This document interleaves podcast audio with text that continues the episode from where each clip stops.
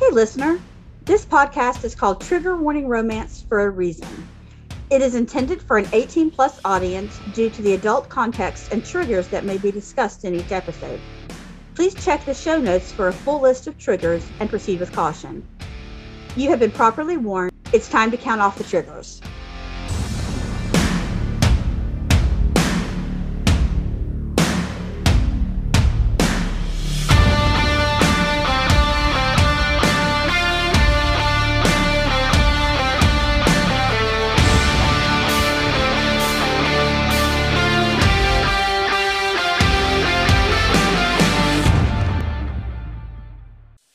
Hello and welcome to Trigger Warning Romance, everybody. I'm Nat. I'm Tori. And today we're going to be doing the much awaited question and answer episode, mini-sode. This is where you guys sent us a bunch of questions and we're going to answer them for you. And then I think we have come up with a few questions for each other. And it'll just be a fun chat and a lot of rambles, which you guys seem to like. So let's get into it. I'm gonna apologize. This is my fault for not um, putting out the Den of Vipers episode yet again. Last time was Tori's fault, so this time was my fault. It was my turn. um, as Tori and I were just discussing, I went on a lovely family holiday with my amazing husband and beautiful children. And it was a vacation I wanted to leave immediately. So it was uh, our first family vacation, and I was not prepared to be on vacation with two little children. It was fine, but it's fine. It's fine. It was only three days at the beach down the beautiful um, Jersey Shore, which I love the Jersey Shore because of the people like you see a smorgasbord of people. Everybody's down there. You get people that are from a different planet, it feels like. and uh, Mr. Savage w- went to set up the the beach area for us um, before I went with the kids, and he had the stroller with him packed to the gills. And I love him so much because I show up and he's like, Oh, you just missed it. There was a dude here who could have been on one of your covers. He's like, He helped me bring the stroller up the steps. He's like a, a hot surfer dude. He's like, Swear to God, he could have been like Aquaman. I'm like, I miss Aquaman. So mad. I didn't see. At least him. you didn't miss Thor. No, but yeah, it was. I'm so mad. so mad. But I love it because he just was pointing out hot dudes to me the whole trip because we were on the beach. Sounds like a good time. Yeah, that's where the good time ended.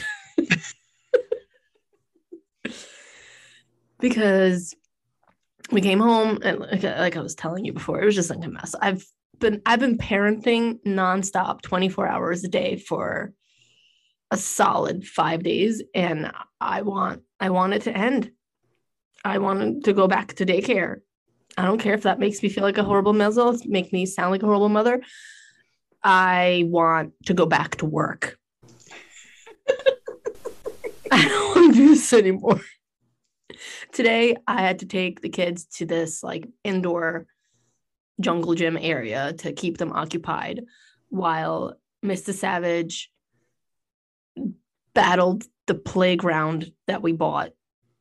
We bought this playground set for the kids because both the kids are bo- born in August, and we decided to make a little bit of an investment, put a jungle gym thing in the backyard so that the kids could play and we don't have to take them anywhere.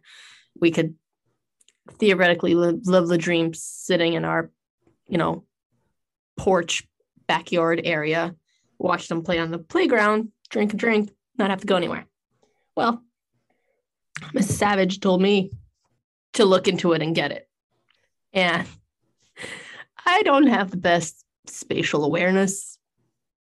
It's huge.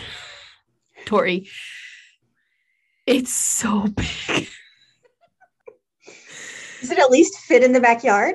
Fits, but like it takes up and I have a big backyard. Okay. I don't have I have a pretty decent size. I don't know the square feet, but it's big. And it takes up about half the backyard. It takes up almost all the grass area. Wow. Because we have a, a patio we just put in. It's about three feet off the patio, which I did not expect. And he has to build this like box thing to put it on. I don't know. Got a level man thanks. Okay, I don't know any about this. So he was cursing me all day because he has to figure out how to put this thing because it's it's coming. Like it's gonna be here next week. We can't return it. It's huge. It's special delivered. Like it's coming by like I don't like I don't think I don't think we get rid of it. So he's gonna make it fit somehow. we will all send good thoughts to Mr. Savage this weekend. Yes. But I mean, I enjoyed watching him hammer shit in the backyard, getting all sweaty. That's always a good time. Yeah. He's uh my very handy handyman. Love it. I love I do really appreciate him because one of our listeners posted I don't know if she wants to be named, but like she posted something like she bought a house and it's like she's like it's a sham. I miss renting because everything breaks and you have to fix it yourself. A hundred percent. Everything breaks and you have to fix it yourself. If you live in an apartment, you just call your landlord and they come fix it, you know, not your problem. Uh, I am very lucky because Mr. Savage is very handy. He built this whole house himself, so he can fix anything. Wow. Yeah. Um, so I don't know how people like who don't have handy people around do things. Duct tape. I see you have some experience. by myself for a very long time before Mr. Klein and I got together. see, I'm very spoiled in that aspect because I've never lived alone, which is kind of a bad thing. Uh, I think we, you and I have talked about this before, possibly. Like I've lived with my parents, then I lived in college with a roommate who is still my BFF. Loved living with her, um, but lived on campus, and it wasn't like you know your own apartment. It was like a dorm situation. And then I lived with my parents again, and then I moved in with Mrs. Savage. So I never lived by myself. So everything's always been just taken care of. Like my father took care of everything in our our house. The dorm people took care of the dorm stuff, and then Mr. Savage was always there. I think I'm jealous. Although I have to admit, I loved living on my own. As you all know, I hate people. I am a hermit. Hermit unite, go us. So living on my own was I didn't have to schedule alone time. Um, this weekend, well, this morning, Mr. Klein's dad had surgery. Um, he had an aneurysm in his stomach that had to be removed. And Mr. Klein, because he's Mr. Klein and can't look at a calendar, was scheduled to go out of town. So I'm on dad duty. And his dad's still in the hospital surgery went well. Mr. Klein is gone, and I have the whole house to myself. Our housemate is at her boyfriend's house. She will be there all weekend. I have two bottles of wine and ice cream. It is going to be a great weekend. I'm so freaking jealous. I'm very sorry about Mr. Klein's dad and his whole situation, but I'm so jealous of you alone. I have never been, I haven't been alone in so long. I can't tell you last time I was alone in this house. Actually, never. I've never been alone in this house. I couldn't live that way. I mean, when our housemate moved in, it was last May, maybe. I had like a nervous breakdown because it had all it had been Mr. Klein and I for several years. The other Mrs. Klein passed away in 2018. So from that time until May, it had been just Mr. Klein and I. And we balanced our time alone and we had two separate rooms. So that way, if I needed time alone, I could just go and close my door and he wouldn't bother me. Or he could go to his room and close the door and I wouldn't bother him. Mm. So it worked out really well. And all of a sudden, we're back to one bedroom. And there's this relative stranger in my house because I didn't, while she had been Mr. Klein's best friend for years, she lived overseas. So I didn't, I didn't have a chance to really get to know her. And it was distressing. I love her to pieces now, but having alone time is really, really nice. I have two children. You're not going to be alone until until they're 18. I don't get to pee alone. I don't get to do anything alone. I have no alone time. The only alone time I have is maybe an hour be, because I come home from work a little bit earlier than Mr. Savage and he picks up the children from daycare usually. I drop them off and he picks them up. So I get maybe an hour. And at that time, I'm usually like cleaning the kitchen up, putting dishes away, like getting dinner started, you know, things like actually not usually not getting dinner started. I'm lying. Mr. Savage does most of the cooking, but you know, I'm just cleaning up the kitchen from the morning's mess. So it's not even like I'm just hanging out. Uh, sometimes I do. Sometimes I say, screw it. just go upstairs and lay in bed and read a whole bunch. Um, sometimes I take a nap, but like that's the extent of my alone time. I haven't had any alone time in many years, at least four, because my oldest is going to be four in, August, in this coming August. So, um, but yeah, no, living alone would have been nice to just to try it. You know, I just just kind of sad because I've never tried it. I've always lived with somebody, but it's fine it's this house is big enough that like we can spread out a little bit. It's just the children, uh, and the, that's we did that to ourselves. Like that's not ending, like you said, for a little while. So anyway, we should get to maybe some of the questions. Okay, um, I'll start. Why don't we just go back and forth? Mm-hmm. I don't know if these folks want their names mentioned, so I'm just going to read the questions, and you'll know who Yeah. you are. Exactly. Um, and the first one was, how do you pick the next book? Can we request for you to read one and then review it? Uh, we just kind of choose one. yes, absolutely. You can request one. Absolutely, we love having requests. I have a whole I have a whole spreadsheet of suggestions and recommendations that y'all have provided already. So we kind of do a mishmash of what's on there and what looks interesting to us that particular week. Yeah. And then we decide. I I started the project with a calendar that laid out what days we were going to record and what days we were going to post and what we were going to record. And it covers like through December because I am an organizational freak. But really, it's all gone out the window and we're just winging it Yes. right now. Pretty much. I mean, like we've said from most of these episodes, like, we're doing this for fun. We really enjoy doing this with each other, and we're glad that you guys enjoy listening to us. Um, w- this isn't anything that we're doing for money. We're not getting paid. We're not doing anything sponsorship wise. So this is just for fun, and we're kind of just doing it as as we like. We're winging it. You seem to be liking it. Maybe we'll get a little bit more organized again at some point, but we're just doing it for fun. So yeah, absolutely send your requests and but you know, don't hate it if we might not like it. Here's a little bit of a, a teaser for all you Den of Vipers fans. You might not like that episode that's gonna come up.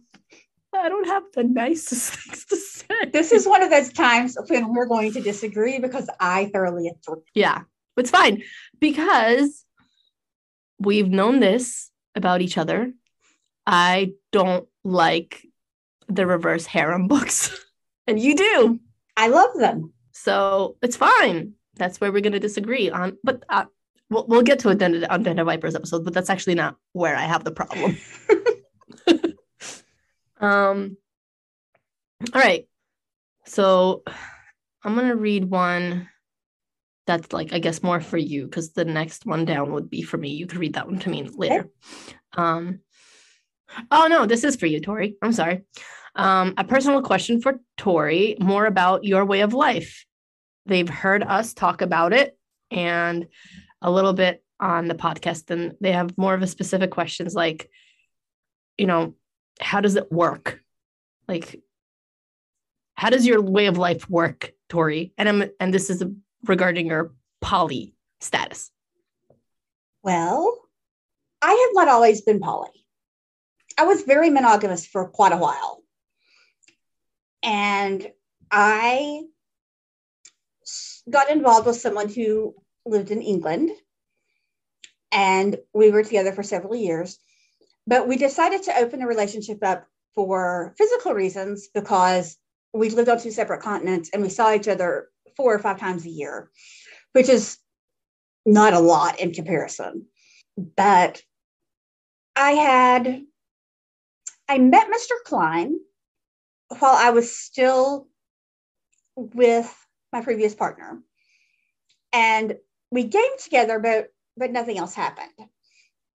Then a couple of years later, we ran back into each other about six months after my relationship ended. And I think I may have mentioned before, before we we actually played around, he introduced me to his girlfriend. And I thought, huh, that's kind of interesting. So I did some reading. The Ethical Slut was my was my go-to. I don't hang on and let me get the author. It's Janet Hardy. Um, the Ethical Slut, a practical guide to polyamory, open relationships, and other adventures. It's a fabulous book that I cannot recommend highly enough if this is something you're interested in. And Mr. Klein and I didn't get serious for a while. I mean, we we lived he was in New York, I was in Tennessee. So we met at several gaming conventions and we did visits. Um, and I fell for he and his girlfriend, and they fell for me. Yeah so it started out being a a fairly closed relationship between the three of us and i guess the difference between a poly relationship and an open relationship in my mind is the emotional connection um, an open relationship tends to be more sex driven and poly seems to be more of, of an emotional connection as well as the physicality so I don't date a whole lot. And that's not because I'm not interested or it's not because Mr. Klein doesn't doesn't want me to. It's simply because it's a whole lot of work that I'm not mm. interested in putting out. um, I'm very happy with my my hermit nature. Um, Mr. Klein has two girlfriends and several fuck buddies, and we talk about everything um, there's there's nothing that is out of bounds for he and I to talk about. So there's really no cause for jealousy because I always know what's going on. Yeah. Okay. That's the other question. Um, do you have any specific like rules about that? Um, do you still get gen- jealous? Because jealousy is a very human con- like emotion, right? Everybody feels it, even if you're not quote unquote supposed to, you know um, you know what because this this um, listener wants to know the rules and do you get jealous is everything open which you said it is because that's what i love about reverse harem is the openness so it isn't cheating you could still technically cheat right as if let's just say mr klein went out and hooked up with somebody and then didn't tell you about that person that would be cheating right yes okay he would get his butt kicked. yeah. I would kick his ass for that. It's, it's a hypothetical. Poor Mr. Klein. he would never. he would um, never. No. Um, but we don't have a lot of rules um, except open communication. Okay. And neither of us would just go out and fuck somebody. Okay. Some random hookup. Um, unless we say, you know, hey, Mr. Klein, I'm feeling frisky. You're not interested. I'm yeah. gonna go. I'm gonna go to the bar. I'm going to the bar. At which point he would say, What's wrong with you? Who are you? And I want to duplicate your password. Um, and yes, doppelganger passwords are a thing. We have those Ooh, for body snatched. That way I will always know when he's at when he's acting out of character. interesting. I'm a bizarre human being. Well, I think our listeners are going to have a few more questions for you. But the big permission, the big thing is that we get permission before anything happens with someone else. yeah. And then open communication. And there's not really anything, I can't think of anything else that we have actual rules for. Um, condoms, Yeah. safe sex is always a thing. Condoms are a requirement. No fluid with anybody else. Now, does that include his girlfriends? Yes. Okay. So, and again, like I'm going to ask these questions. If you don't feel comfortable, don't answer them, obviously. But so obviously, you and Mr. Klein don't use condoms, or do you? We actually do Okay. um, because he's in the healthcare industry and he's on the front lines. Okay. And the likelihood or possibility of him picking something up is higher than normal. Yeah. I would be okay with, with risking it, but he's not. Okay. That's fair. So So condoms with everybody, condoms with you. everybody. Okay. But both of his girlfriends have other partners as well. So that's just a whole lot of people Yes. to keep track of. And it's easier to just blanket it. Yeah. As far as the jealousy is concerned, it was a problem for me for a while. And the way that we dealt with it was one, we talked about everything. And two, we had some things that were just for us. Like he didn't sleep with anybody but me, as Like- far as actual sleep is concerned. Like snoring. Yes. yes. yeah. Gotcha. because to me that was more intimate than sex Yeah. so that was a no-go and even with his girlfriends he didn't sleep with them that's recently changed well not recently i guess probably a couple of years but but we took that off the table a while back another thing that we did that was just between he and i was i enjoy being choked Okay. breath play is, is something that i have a i am a huge fan of I think we knew that. shocking i know but that was something else that he didn't do with anyone else with okay. his other partners again that's something that was tabled and we we've taken we've taken that off the table because at least one of his other girlfriends is as big into that as i am so she and i sat down and talked about it Okay. and we we did the pros and cons and we discussed the fact that i was concerned and i changed my mind Okay. um, I have an open dialogue with both of the girlfriends. So not only do I hear things from Mr. Klein, but I also have both women coming to me. Or if I have concerns, I can just go straight to them and say, hey, this bothers me. Let's talk Yeah. about it. you had mentioned before, at least with one of them, that you're very good friends with, right? Yeah. Um, one of them lives in Cincinnati. And I guess I see her maybe every two months, something like that. But we talk online all the time. We FaceTime. Mm-hmm. And frequently, Mr. Klein will come in talking to her, and she'll end up talking to me instead. Is that the one that you went wine tasting with? No, that's the one that's that's local. Okay. And she and I are friends, but I wouldn't say we're close. Okay. um, simply because she's a very busy woman and I we haven't had the time to really build that relationship. But we're good enough friends that we can go and hang out for a day and it not be awkward. That's good. Now, you've also mentioned that you are heteroflexible. Yes. Do you ever like sleep with his girlfriends, even when he's not there? Or it's not? Not since the other Mrs. Klein passed away. Okay.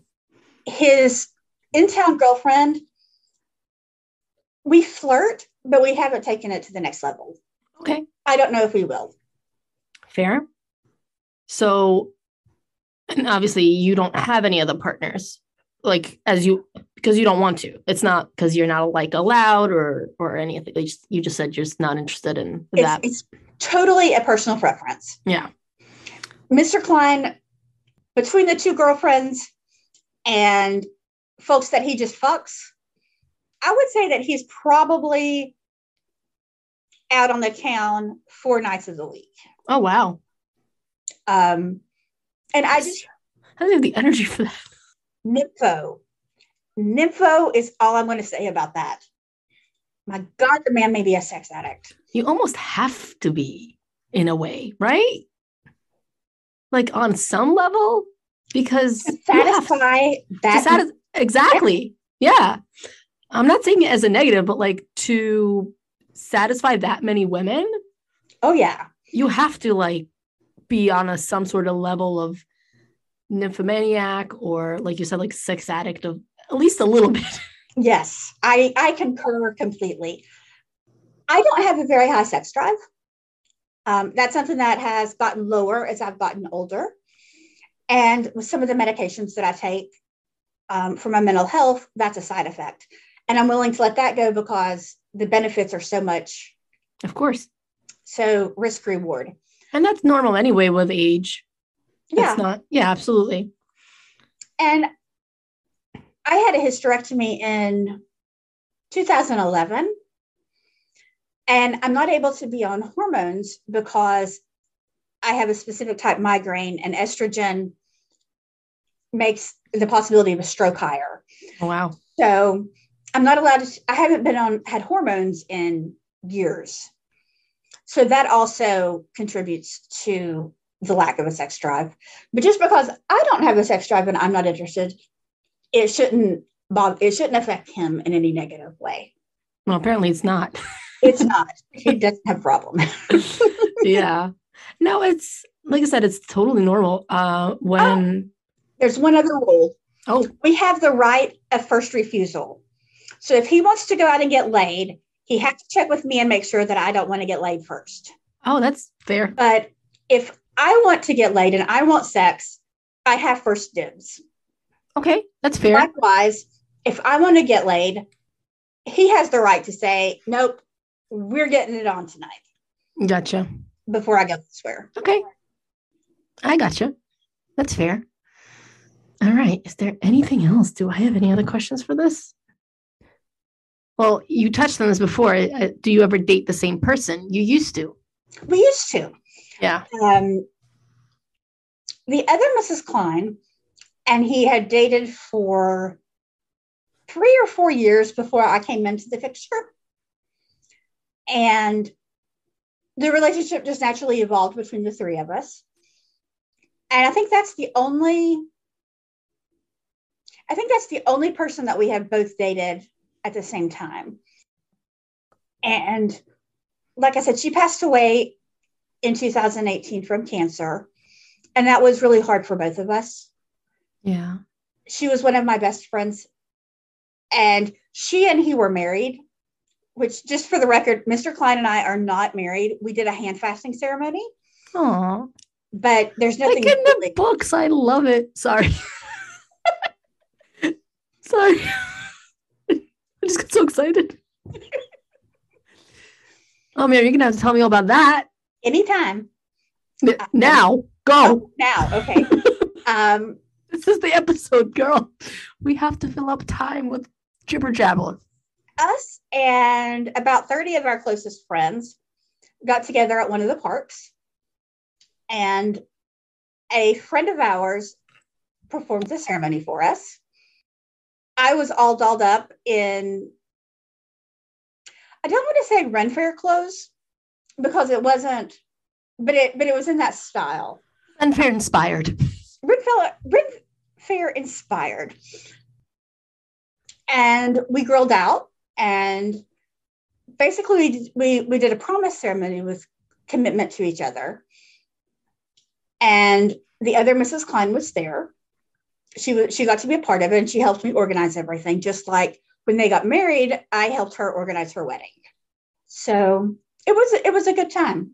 Oh, it's adorable. That was in August of 2018. I really love that you're horrible at dates because I'm really horrible at dates myself. Mr. Savage and I got engaged, got married. We we married. Uh, we got married twice. Um, the first time was in our friend's backyard for insurance purposes. We were already engaged, and then the second time we had like the actual wedding. You know, like the big wedding, but we were already married. All three of those dates had to be the same date because I would not remember three different dates. I have everything on a calendar and I could look up and see when the, the hand fasting was. yeah. That's the only way I remember. We don't really celebrate anniversaries. Okay. Um, Mr. Klein is not really a celebratory person. So we don't do a whole lot of that. So it's it's not something that we we keep track of as a general rule. Okay. It's just an excuse for us to drop the kids off at my parents' house at this point and go have some dinner. so let's not get too excited about me and Mr. Savage celebrating our wedding anniversary because most of the time it's just we love food. Uh, both of us really like to eat and drink. So it's just a let's just go let's go get some food at a nice restaurant in town without screaming children. And then come home to the screaming children. that's pretty much it. But that's amazing. Um, let's see if there's any other questions that are about your lifestyle. Everybody wanted to know about it because it's fascinating. I know a little bit about that stuff um, because I listen to the Pink Kink podcast, Mhm. which I've noted I've mentioned before, and they talk a lot about that kind of stuff because um, I believe Rara is a poly kind of relationship, and it's part, I guess, of the lifestyle in general. So I know a little bit about it through that, which is I always found it really interesting. Um, like you said, though, it seems like so much work because it's not just sex, like you said. It's just a whole other person you have to think about. It would be a lot easier if it were just sex. In my Yeah. mind, for me, that would be easier. Um, because it having to take multiple people's well-being and emotional health into consideration is hard. And I will say this for Mr. Klein, he does not pick easy women. We are all crazy. And my hat's off to him for being able to manage all of us. For him, deserves a medal. He really does. Yeah, Mr. Savage and I would not be able to do that. We are, especially him, he hates people. He's like you. So he just has to deal with me, and I am plenty for him. As uh, I noted before, by ordering a humongo play playground, he has to now deal with because, although I really, I, I take that back. He okayed it. I showed it to him. He looked at the dimensions. He said, okay.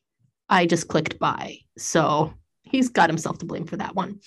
Um, but I personally wouldn't be able to. I'm. I think I would be too jealous. I can't. I don't think I'd be able to do that. Um, in case you haven't noticed in my book preferences, I do like me a jealous, possessive guy, and I don't. Obviously, you can't do that in a poly relationship because the whole thing falls apart. So, um, and uh, although I, I think at this point, Mr. Savage will be plenty happy to just hand me off to somebody else to deal with. Uh, um. All right, maybe we go to another question. We can always we can always circle back. And um, okay, my turn. What is your favorite dark romance and why? Oh, the first one that comes to mind is, and I have a love hate relationship with this dark romance. So let's just take it with a grain of salt. Born to be Bound by Addison Cain. It is a dark Omega verse. And Omega verse has like a, a hold on my soul. That's all I've been reading for the last like three weeks. Yeah, I love Omega verse um, for multiple reasons. Usually, Primal is in there, and I love me some Primal. the nodding is I don't know what why, but I just love that shit. Um, also the omegas and like the alphas, like like dynamic is really interesting. Usually it's like the the omegas are like really fighting them, which I really like. I like when they fight. Um, was always injustice involved. Anyway, so this book by which we're going to be doing at some point we'll do these these books uh it's just another series and of course like they're all series. So it's just going to take us a long time to get through. Um it's the first omega verse i've ever read. I didn't know it was a thing until i stumbled upon it. Goodreads was like hey you might like this. And i clicked it. I read the description and it it had non-con in, in the description and i was like sold. I'm gonna read it right now. Um and it's a i loved it. I, I love everything about it because well not everything actually.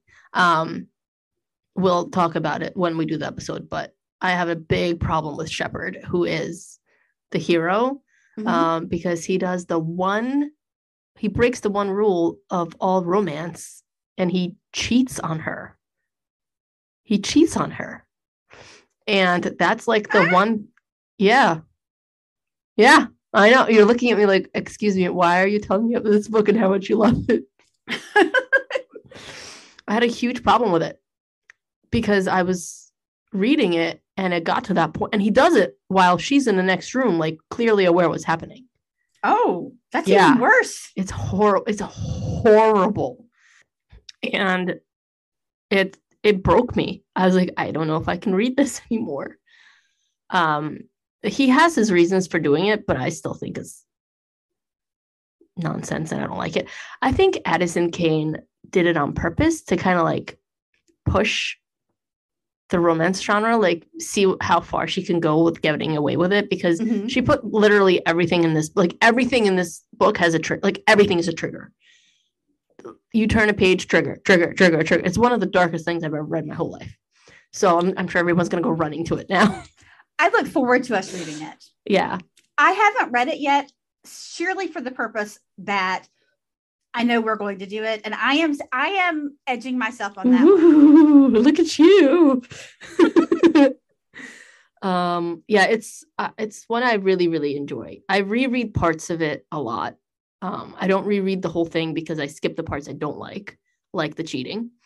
Um but it's got everything i like. It's got non-con he kidnaps her he injects her with some um hormones to go make her go into heat because he wants to knock her up real quick for multiple reasons it's like it's the it's everything i like in a book. She escapes him multiple times. He tracks her down he hunts her down. It's it's epic. It's it's a great read. And there's a lot of action in it. There's a lot of sitting around because she is trapped in his room. Um but there's a lot of like her running away from him and there's like a lot of action sequences in it um that's that's my favorite dark romance Awesome. also my least favorite dark romance Funny how that works, isn't it? yeah what about you Oh God, I've been thinking, sitting here trying to come up with an answer, and I don't have one. Um, I don't know if we've talked about this or not. Um, I was in a car accident in 2016, and I broke my back and several other things. But since then, I don't have much of a memory. So unless I am writing something down and I can go back and refer to it, I can read something and then three months later I could read it again and it's like I'm reading a whole new book, that's kind of cool which is really kind of cool because I enjoy a lot of my favorite books multiple times. yeah But that makes it hard for me to tell you what my favorite is all right because I don't remember all of them. That's fine. Um, everybody just go read mine. Because we're gonna be reading it for the podcast at some point. So um the although I'm gonna have to tell you the other thing I don't like about that series is that it's not finished. Oh, Yeah. Um Addison Cain writes starts a bunch of series this lady, this freaking lady, starts a bunch of series and doesn't finish them, and then starts another one.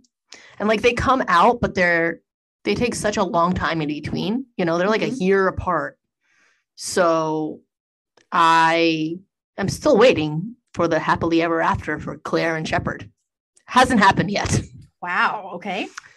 Um, but I guess it works because they're just so good that I'm willing to suffer. so there's your um, FYI for those. If you start them, you're gonna have to wait. um. Okay, we're gonna find one for you.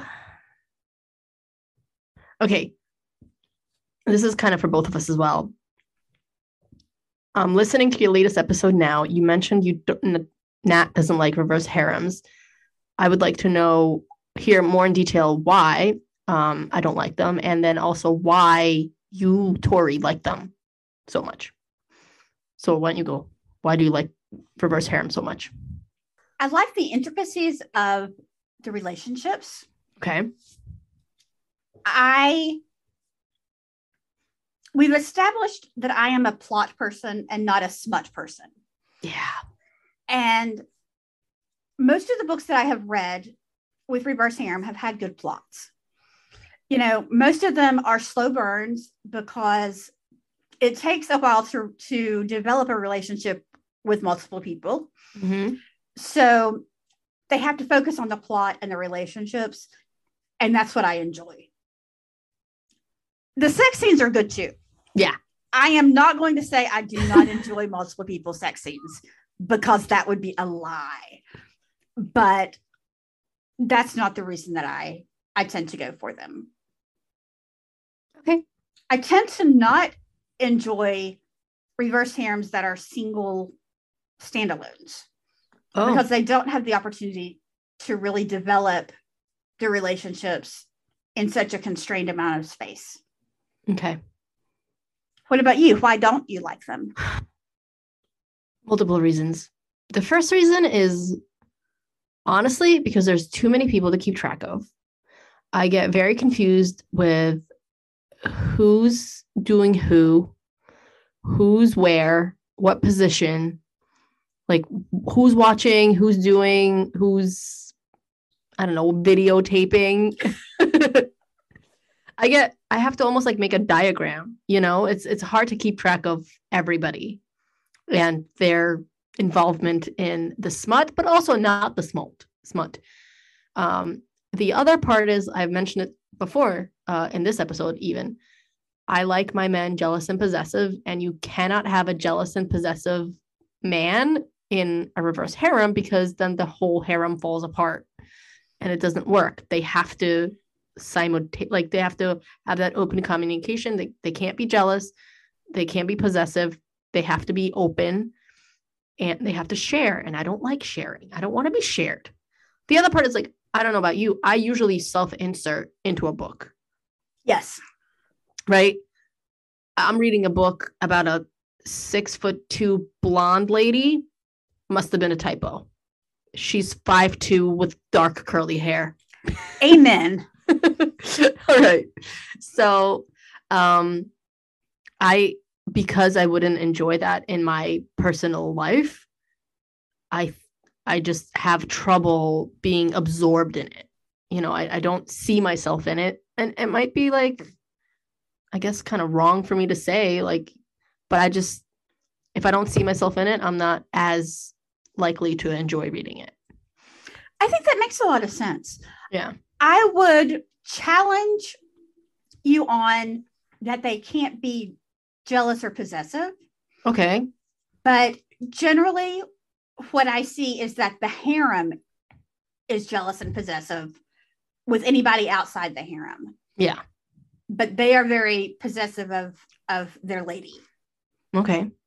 So the other thing I have to bring up, uh, because we're talking a lot about reverse harem, and I just learned this literally like maybe 30 minutes before I started taping, that we are not supposed to be using reverse harem as a term anymore because it is harmful to the poly community, apparently. I don't know too much about it. Like I said, I just found out about it. Uh, I think what people want us to use from now on is why choose romance rather than a reverse harem. I hadn't heard that, but I will keep that in mind. Yeah, I don't like again, please don't come from us. I don't know the exact reason why. I just know it's something to do with uh, and I have to go look at research research into it a little bit more because I haven't had the time because we just hopped on to record this. But I, I saw a lot of people on BookTok talking about why they they aren't going to be using the, the term reverse harem anymore because it is almost like a slanderous term. Um, so hmm, okay. So from now on, let's uh, try to use why choose. why choose. Um, and then maybe on the next episode, because we will be doing Den of Vipers, we'll talk a little bit more about why when we figure it out. uh, maybe some of you already know why, because you're smarter than us. And if you didn't know, feel free to tag us and let us know. Yeah, tag us or email us at triggerwarningromance at gmail.com. Let us know why so that we don't sound like bumbling idiots. Um, so that is why I do not re- enjoy why I choose romance. I want to be chosen by one person. there is one other thing um, about why, and this kind of goes back into the poly discussion. I think that it is very hard, and my past relationships have showed me that it's very hard to have one person who is re. I'm going to use the word responsible, but only because I can't think of a better one. It's not completely accurate, but one person being responsible for your happiness. There are so many different sides to a person that it's hard for one person to meet all of those needs. Okay. So when I am during the times that I have been dating, I generally look for a partner who offers me things that Mr. Klein does not. For example, I am big on the BDSM um, lifestyle. Mr. Klein is not. So I typically look for someone who has that in common with me because I don't get that at home. Okay. And the Why Choose novels, the different personalities of the harem, or not harem, um, of the guys it's fine. We can use harem. Well, well, this isn't new for us. I literally um, just dropped it on you. So. You did. So the guys all have different personalities that mm-hmm. speak to different things that the female character is looking for that yeah. couldn't be encompassed all in one person. Okay, that's fair, but I still don't like it. um, What's next? What is your favorite romance trope and your favorite example of it? Such as kidnap, enemies to lovers, non con, dub con, mafia, arranged or forced marriages, friends to lovers, morality chain, why choose, bully, etc. Yes. My answer is the same. I mean, I think at this point they know what our favorite are. Um, mine is uh, the firstly is mine, mine the trope. Um, non-con, I love non-con. Who does non-con better than? I don't know. There's so many. There's a few that come to mind. There's a few that come to mind that really, really do it well. Um, for non-con, Anna Zaires does it brilliantly.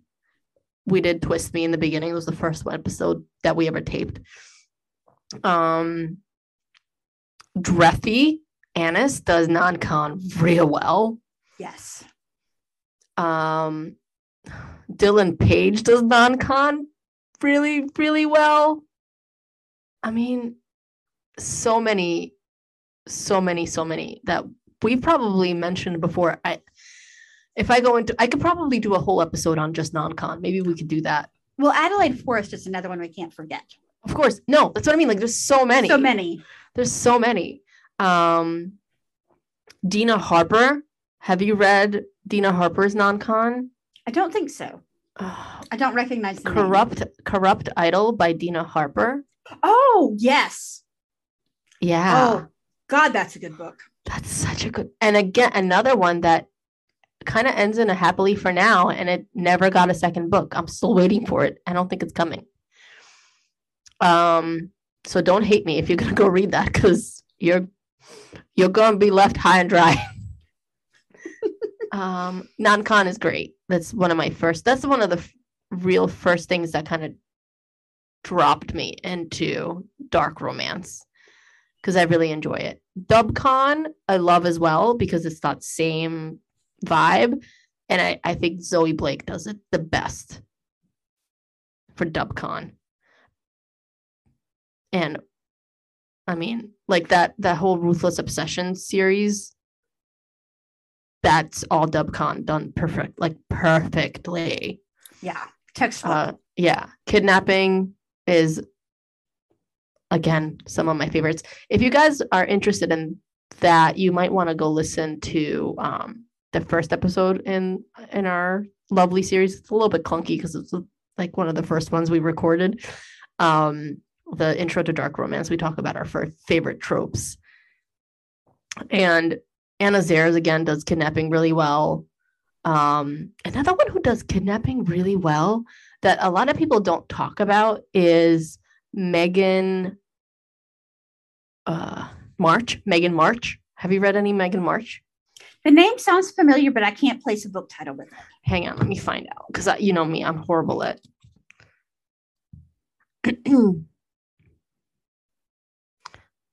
um, Megan March. Sorry, Mr. Savage is texting me. Oh, good. um Ruthless King.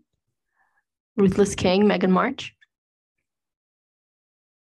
There's like a lot of dub con, non con, kidnapping slash blackmail in that one.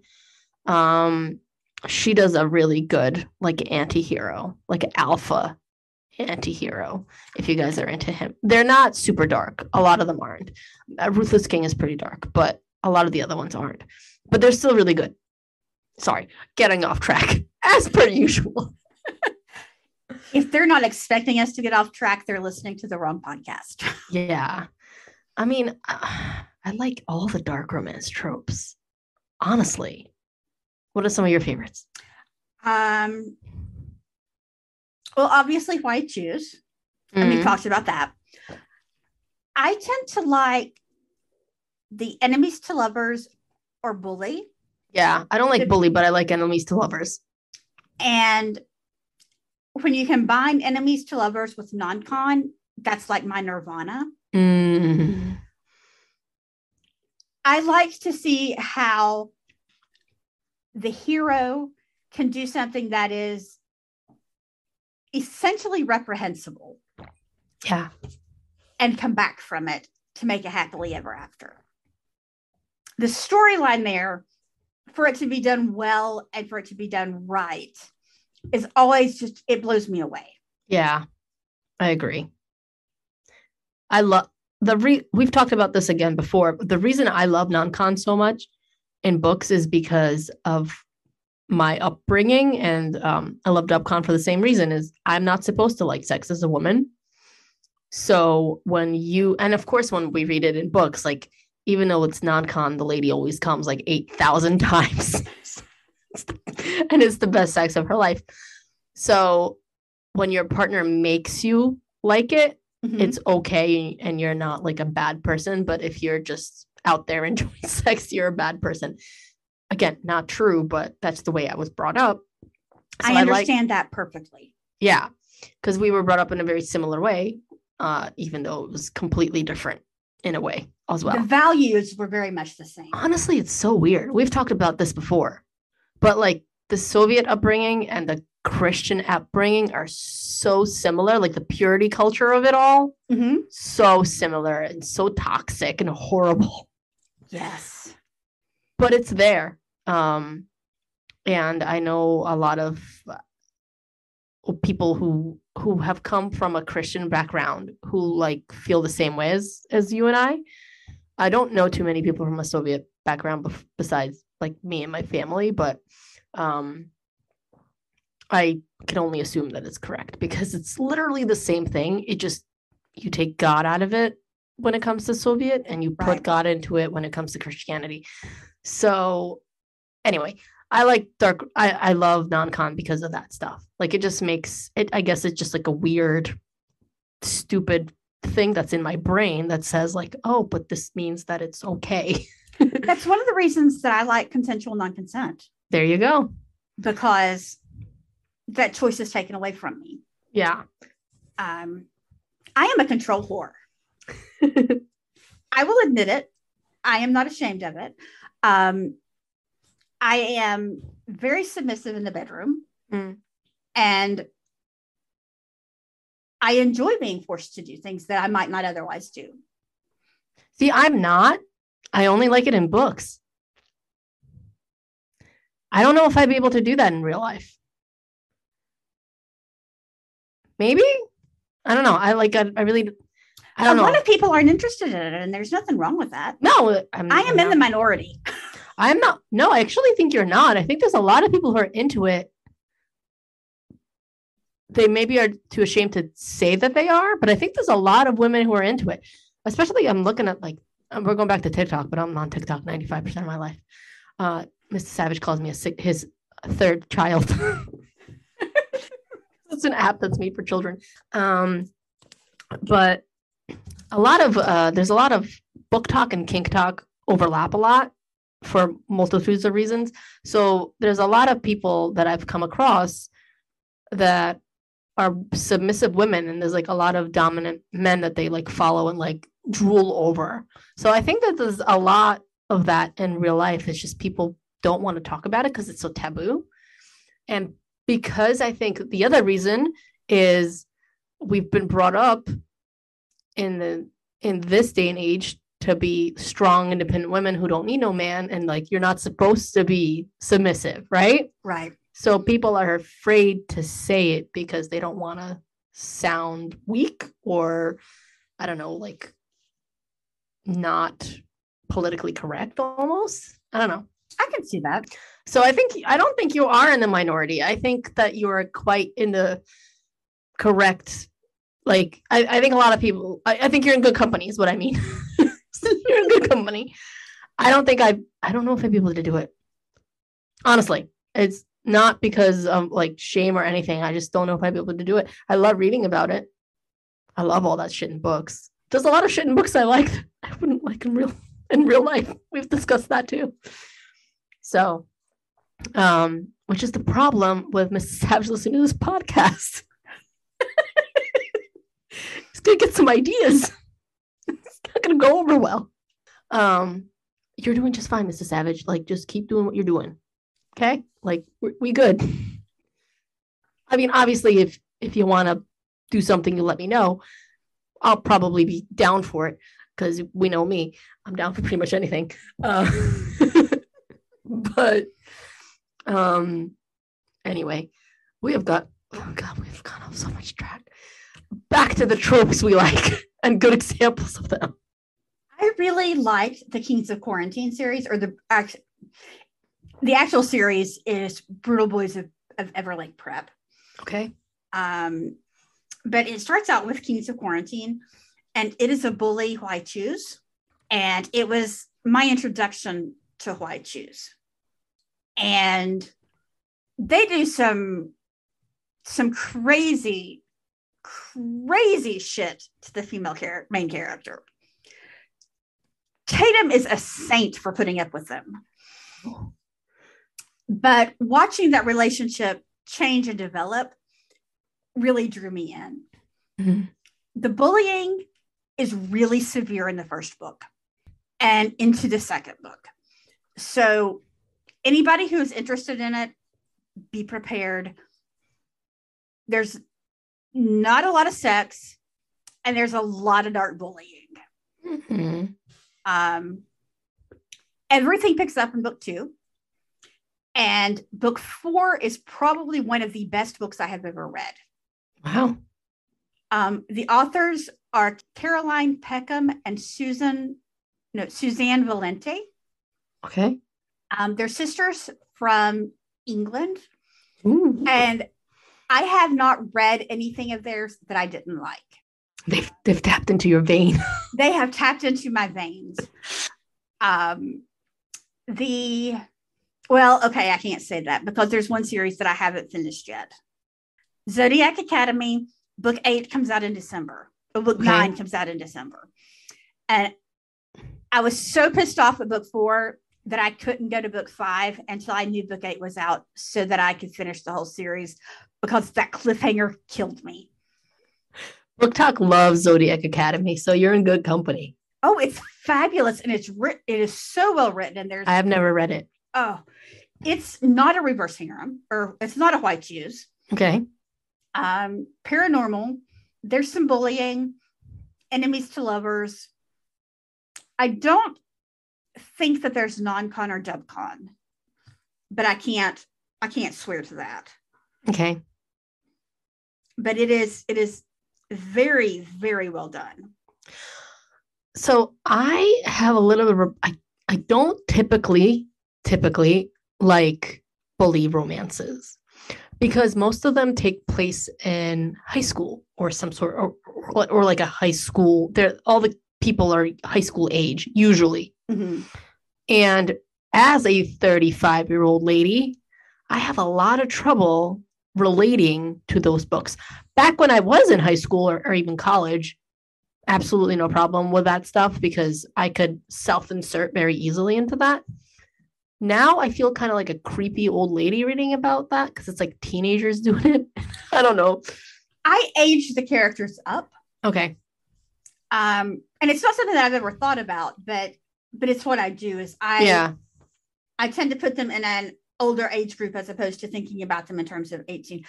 Because really the, the idea of somebody being 18 and finding the love of their life that they're going to be with forever and ever and always, and everything is going to be hearts and roses and rainbows. You just don't even want to get me started on that. No. And the other thing we've talked about is all like, there's no way you're good at sex at that age. No. like you just more or less started having sex at that age. And there's nothing wrong with being bad at sex at that age because you're all learning. Like I was bad at sex at that age. The person I was with at that age was bad at sex at that age. I'm sure he's fine with it now. Like I'm sure he's very good at it now, but back then nobody knew what they were doing. So Yeah. it's very hard for me to be to find it believable and that's why i don't typically like bully that's why i do love uh, enemies to lovers because it's a similar vibe but usually they're older and like it's a different kind of setting like it's like an office setting or you know something that's a little Mhm. bit different um i don't know i just i don't want to go back high school was not not i was not one of those people who liked high school Me either. I also maybe it's personal because I was bullied in high school and like middle school and stuff because I was that weird foreign kid that came over and I just don't want to go back to that time in my life. I have one series that I'm going to drag you into reading that Okay, about half the series is bully and half of it is not. that's fine. I will read whatever you want me to read. I'm I'm reading Den of Vipers right now. Never in my life thought I would read Den of Vipers. So I'll read it. It's fine. And I'll probably find parts of it very enjoyable. Uh maybe move to a different question. Let's see. I think it's your turn. My turn. Um Will you ever read the Mindfuck series by S.T. Abby? It's a dark romance about a female serial killer and an FBI guy chasing her. It's so good. By the way, I'm finally listening to your podcast and I'm loving it. Well, thank you for finally listening to our podcast and loving it. We're so happy. Yay. Yeah, absolutely. It sounds like right up our alley. It's been on my TBR for a while. yeah. Um, but I just haven't been in the right mindset to read it. It is absolutely one that I want to do, though. Yeah. I have heard nothing but good things about it. yeah so yeah we'll we'll we'll read it eventually um like we've mentioned we have so many books on our tbrs for the podcast and sometimes we usually don't but sometimes an author will reach out to us and they want us to read one of their books and we can't like usually we do say no. Um, but sometimes it just we can't because it just sounds so good. so sometimes things get a little shifted in our schedule. But yeah, absolutely. Like we'll we'll it's on our list, right? So we'll, we'll get to it eventually. Absolutely. Natalia Savage. Also, will you talk about how you met your husband and just ask him when he will come on the podcast? I know he will probably say no, but just love your TikToks where he answers questions. that is what I was just texting him about. I was trying to get him to come on the podcast. And he is busy at the moment.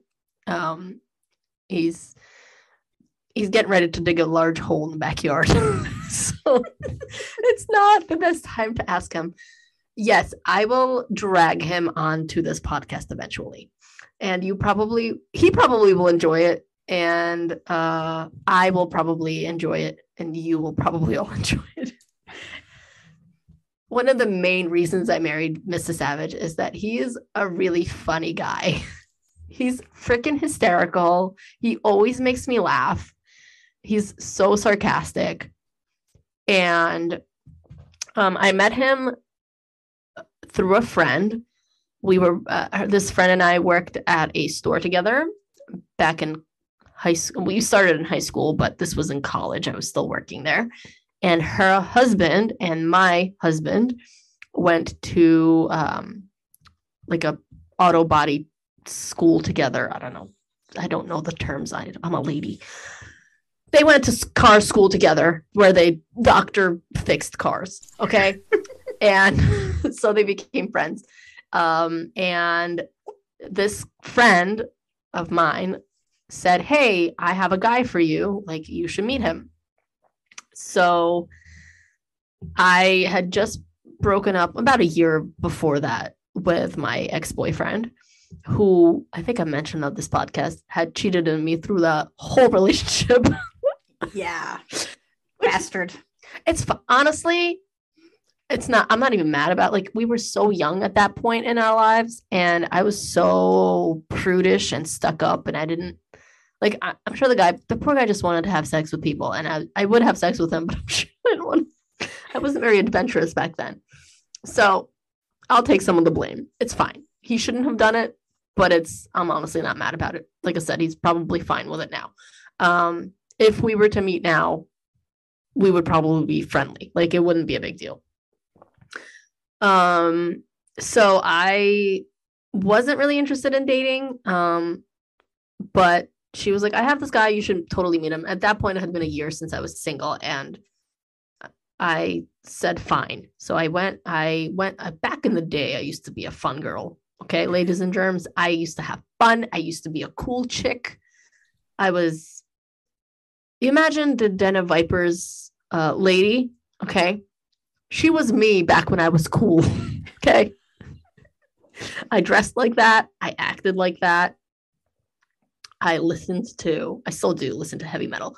Um, so I was at a con, I went to a concert and I f- totally forgot that I told my friend I would go to this party to meet this dude. And I left my phone in the car because uh, back in the day, not anymore.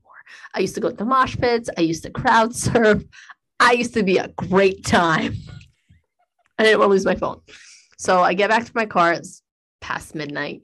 My phone has 8,000 missed calls and messages from my friend. Where are you? This guy keeps asking me about you. Great first impression, Matt. I was like, I was like, buddy, I don't think I'm making it. I totally forgot I had this concert. Like, the concert is an hour away from home. By the time I get home, we have work the next day. This was a Friday night. We worked Saturdays because we worked retail like, we have work tomorrow. I really don't think so. Like, no, you really have to come. Like, I promised him that you would come. Everybody's so I was like, fine. So I show up at this person's house. Okay. It's fresh from a concert. If anybody's ever been to a heavy metal concert, it's not, you're not the best afterwards. Okay. My hair's a hot mess. I'm sweaty. My makeup's running down my face. I don't look or smell the best. Okay but it's fine because everybody at this party is wasted. Okay. I got there well past like 2 a.m. Everybody's so drunk at this point. I'm I'm stone sober. I was driving. from my concert to here. So I show up. My friend introduces me to this guy. He's a good looking guy. Wasted. Okay. Wasted. Completely, completely drunk. And everybody's drunk. And you know, when you're sober and everybody else is drunk, they're just so annoying. Yes. Right.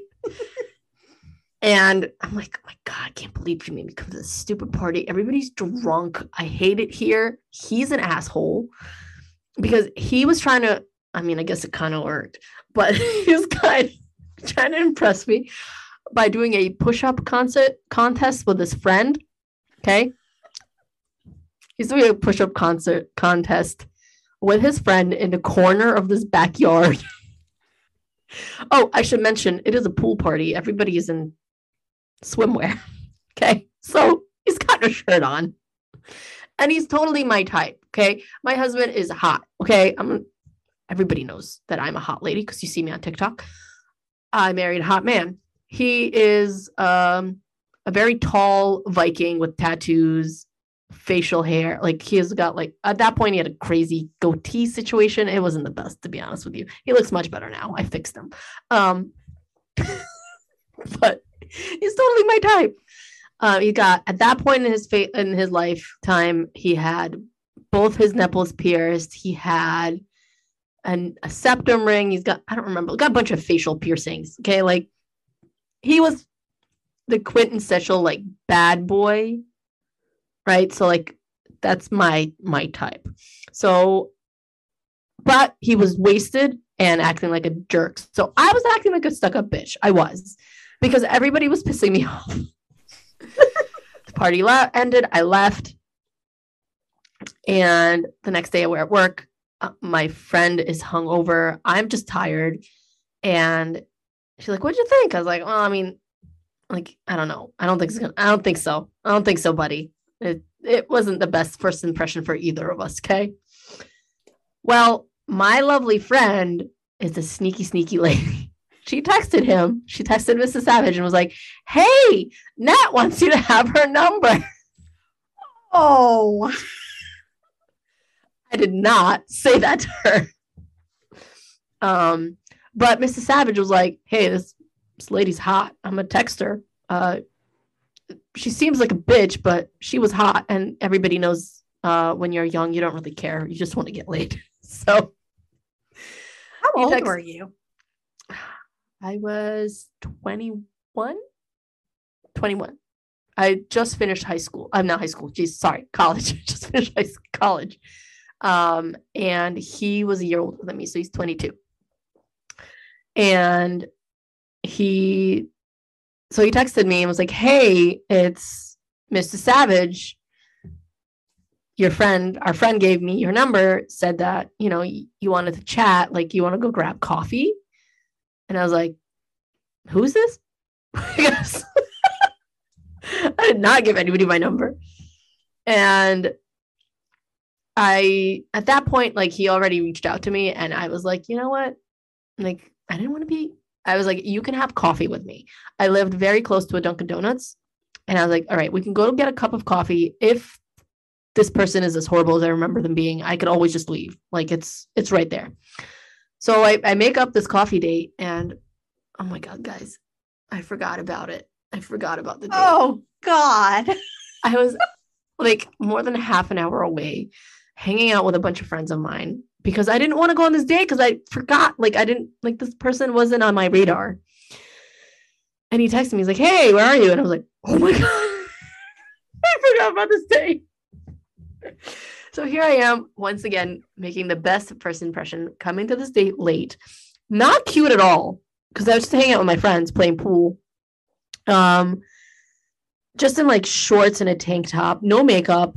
Like the fir- first time he saw me, makeup smeared, sweaty, gross. Second time he so- saw me, just casual, like no makeup, summer like tank top, shorts.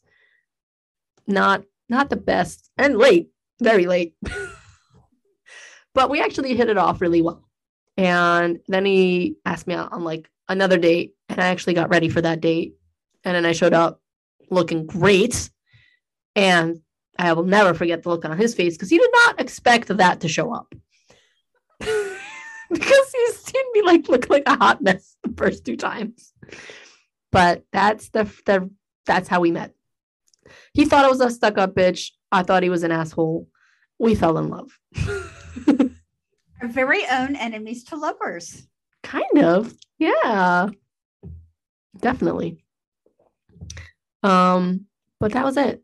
That's that's we've been together ever since, and we've been together for almost 13 years, something like that. I know I'm really bad at dates. Don't ask me. Oh, I was 21 when we met. How old am I now? 35. You do the math? 14. Jesus Christ, almost 14 years. Math are hard. Yeah, I'm um I'm real bad at math. Okay. My whole family, it's really embarrassing. My whole family are eng- engineers. My mom is an engineer, my dad is an engineer, my little brother is an engineer. I can't math. Can't math. I can't either. Okay. I'm glad I'm not alone. You are not alone. Me and numbers do not get along. No.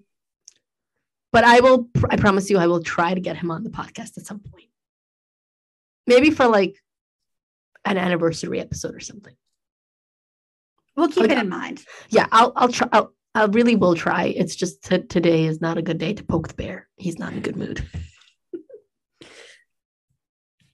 Oh my turn. Um let's see. Oh i want to know more about mr klein and what his larp was larping situation is. I saw a little movie and i'll try to come up with more questions. Um so I don't think is actually LARPing because that's the term I used, but he does like, I don't know, like battle play. How do you, what do you say about that? Hang on, let me get the let me get what it's actually called. He does LARP. Um because he and I are both game geeks. But what you're talking about is he does um it is the Society for Creative Anachronism. And basically they get together and hit each other with foam sticks. Um, it's two armies who dress up and wear armor and they beat up on each other. Interesting. They there is drinking and wenching and and games and and all kinds of other things. Um, but primarily they beat each other up with foam sticks. LARPing. Now, I mentioned to Mr. Klein that this was a question. Okay.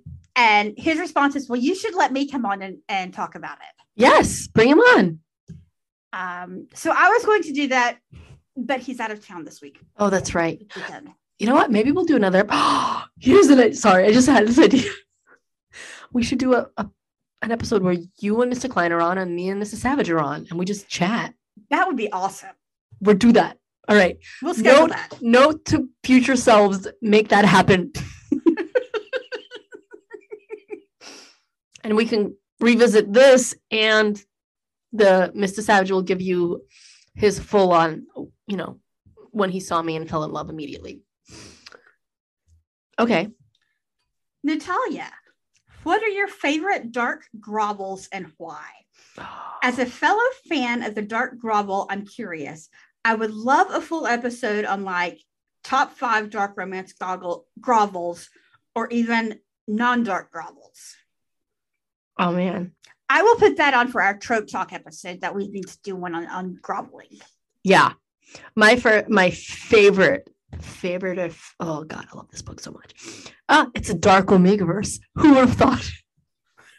um is um uh, hang on. It's Lexi C. Foss, and it's the first one in that Andor. I I think it's called Andorra Sector. Andorra Sector, and it's about this. It's a really cool universe, honestly. Like Lexi does such a great job with building this universe. Like you feel like you're in it Hmm, okay. basically there was a zombie apocalypse at some point in the past and um in this world there are shifters there are vampires, there's some witches, there's like a whole bunch of like paranormal, and then there are also humans. So most of the humans died out because the zombies ate them. And the Andorra sector shifters are immune to the the zombie virus. So even if they get bit, nothing happens. So they have thrived. But the problem they're having is as usually in these books, right? In the dark in any omega verse, they they don't have enough omegas for the for their alphas. So there's a bunch of betas which are kind of useless. Like they're fine, but they're they're useless. Uh, and then there's omegas who are we all know like the breeding side of it. Like they go into heat and they're like submissive. They're like the lowest food chain on the food chain in, in the in their whole thing. And then the alphas were like dominant. They run the whole thing. But the alphas can only knot and procreate with omegas, and there's not enough omegas. So that's the problem. Them, but they're they're living in this like high sci-fi world with very like cool futuristic technology and things like that.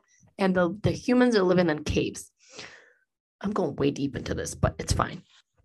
So it starts out with our heroine is on a what she thinks is a hunt for food. She's a human, and her and her cave friends are out trying to get some food. She thought they were going hunting, but one of her fellow people decided that it would be a great idea to jump a transport truck of one of these shifters and steal their steal their food. Um, and she gets kidnapped because she's hot. So so they kill everybody else, but they kidnap her. And they they can transfer people into shifter wolves. They like do this whole process on her because they want to make her hot and durable. Because humans, when shifters fuck them, usually die because they can't handle it. I could probably handle it. I would be willing to try. Sorry. Lexi's gonna be cringing listening to this episode. By the way, folks, we're drinking tonight. Oh, we drink every night. Should we just say that we drink every episode? Pretty much, yeah. Blanket statement. but um, so they make her into, and usually when they transfer, um, convert humans, they turn into betas. Somehow, this lady turns into an omega.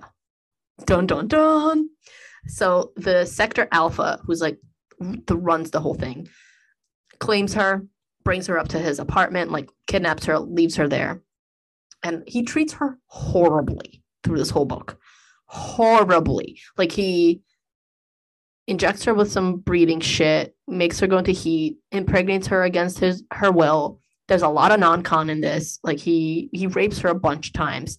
She loves it because she's going into heat, but you know, it's still very non-consensual and horrible. But very hot. Uh, so fine. But he treats her really, really horribly. And then towards the end of the book, like she's depressed. Like it's it it's a horrible situation. Like she's pregnant with his baby. He's treating her really well. I mean, really horribly. He's almost ignoring her. Like he's telling her, You've served your purpose, you're knocked up, like I don't need you until you birth this baby. She thinks he's gonna give her to another alpha. Of course, he's not because he's completely obsessed with her. But he makes her feel like he's gonna just give her to another alpha when she gives birth to this baby, and like her life will be breeding alphas. And there's this other um, Omega doctor who takes care of her f- through the pregnancy, and she goes ape shit on this sector alpha, which is really honestly brave of her because he's like the highest person on the food chain and she's a nobody and she's like you treat her so horribly. Like do you know how hor- like her pregnancy might terminate because omegas need the alphas during pregnancy and like you're whatever. Anyway.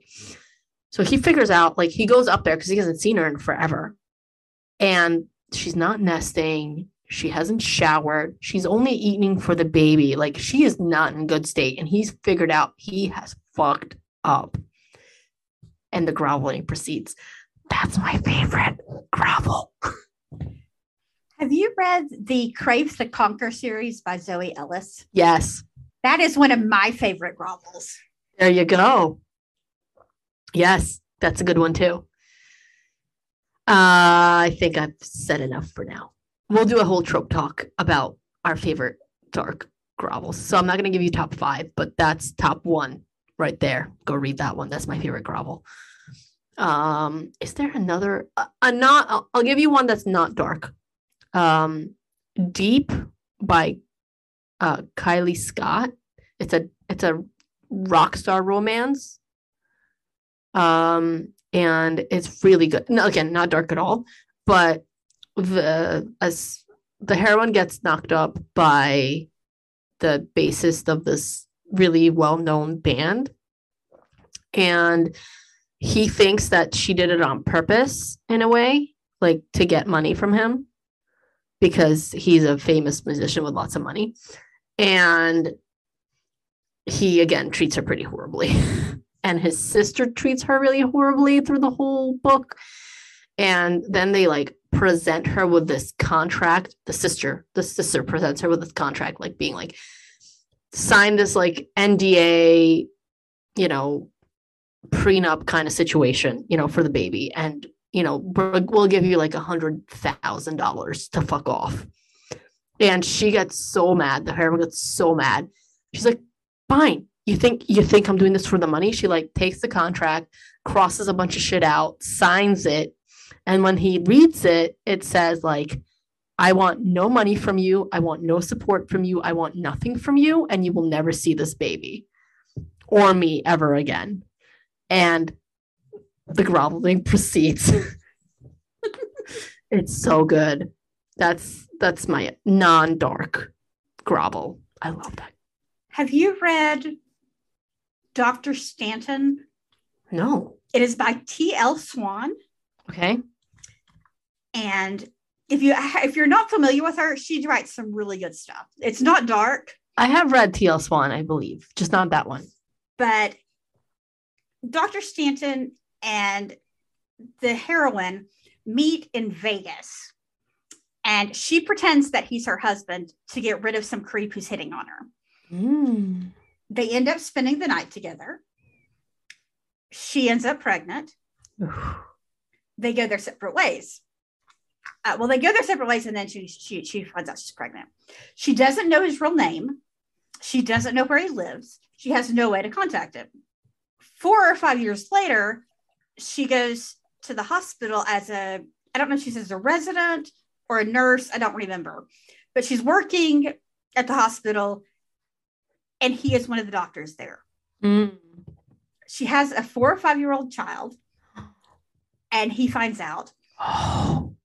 and he decides he's going to take the child away from his mother, and he files for custody. She is working at a very high priced strip club escort service, Mm. very elite, very special. And he uses that to try to get custody. That bastard. He, of course, is a customer there. Of course, naturally. Yes. That's not mat. That doesn't matter. She works there, so that's not okay. And shenanigans ensue. But he ends up doing a massive grovel when he realizes that he is in fact in love with her, and he doesn't just want the baby; she he wants her too. So that is that's a that's a good non dark grovel grovel. That's so good. Okay. Now, now you got me thinking about secret babies. and I can't stop thinking about this one book. Hang on. What the fuck was it? While you're looking at that, I had a storyline in my head. and I couldn't remember what book it was from. I downloaded six books before I found the correct one, but I couldn't stop until I found the book. I got halfway into it. I'm like, oh, this is the right one. And I stopped reading. no. What was it? Problem solved. It was Trust in Advertising by Victoria Michaels. Okay. um, and it's not dark. It's a very traditional boss romance. Um, but it had a side character that I wanted to remember, and I couldn't think of the name. I couldn't think of what it was. I just remembered the character. And of course, characters aren't side characters aren't mentioned in blurbs. Yeah. Oh, it took me forever, Oh no. but I was determined. Oh no. Oh boy. So I'm gonna keep looking, but um somebody asked, and I already kind of told you my I definitely told you my story, but how did you eat each meet your significant others? Um I told you a whole deep dive of how I met mine. Tori, how does your relationship work? You kind of gave us a whole thing on that. Um, but why don't you tell us about how you met Mr. Klein? Because you've mentioned it on the podcast before, but I don't think you ever gave us like a whole deep dive. So, as I've said before, I'm a gaming geek. And there's a convention in Ohio every summer called Origins, which is a huge gaming convention. They have board games, they have card games, they have um, role playing games. If it's a game, they have it. And I have gone up until COVID. I think I missed two years from like in like 20. My friends and I, we we all go, we we rent a hotel room, we share it. Many shenanigans. And I went to a promo for a new role playing game. And there was this absolutely insanely hot guy sitting next to me. I was wearing a low cut shirt and I was leaning on the table. So my, my boobs were up. And he's like, the table is at just the right height. And I'm like, what the fuck are you talking about, dude? And he he mentions it. I'm like, oh crap, I'm huh. So we kind of flirted on and off and we we played the game and that was a good three or four hours. And I didn't see him again. So the next couple of years, I was like, oh, it would be nice if I ran into that hot guy again. Um, so I kind of kept an eye out because a lot of people go many years in a row. Um, so it was totally conceivable that I could run into him. But that year, and I think it was, I think it was three years after we first met. Yeah, I think it was three. I went to a LARP, which is live action role playing. And basically you you kind of play pretend to be a character and you have goals to accomplish and you have to to work with other people and try to find out try to figure out the goal. Well before i could figure out the goal this hot guy came up to me and introduces himself and we start talking. Um, he's like i remember you and i'm like i remember you and we ended up fucking off from the larp to one of the empty halls in the convention center where we sat and talked for hours. I mean, it was like four or five hours that we sat there talking, a little bit of making out. Um, and he said, Hey, I want you to meet my girlfriend. We're poly, and I would like to continue this. So the next afternoon, I met up with his girlfriend and him for lunch. And then he and I went back to his hotel room and he beat the crap out of me. Uh, totally consensually. In a good way? Very good way. I was bruised from like the top of my thighs to the top of my ass. It was great. Um, and we exchanged numbers and we started texting back and forth. And texting and calling led to visits. And we would see each other at various conventions. And that went on for about a year and a half um, before I decided to move to New York. So that is how Mr. Klein and I met. How romantic. no, that's awesome. I love that, like, it's almost like a slow burn. you know? Um, but I will say this he is still nine, I guess we're not at nine years later. He is still insanely hot, but he's kind of like a golden retriever and that happy go lucky, irritating way. I definitely get the golden retriever vibe from him. I've only seen him like a few times and you know talked to him a few times when he's walked by you, but I totally get the golden retriever vibes. You've never seen Mr. Savage, have you? Like um I don't think so. I don't think you have because he's never coming in here. He's I'm in my closet for anybody who doesn't know. Like he doesn't come in my closet. Um he's the complete opposite of a golden retriever. he's the Rottweiler.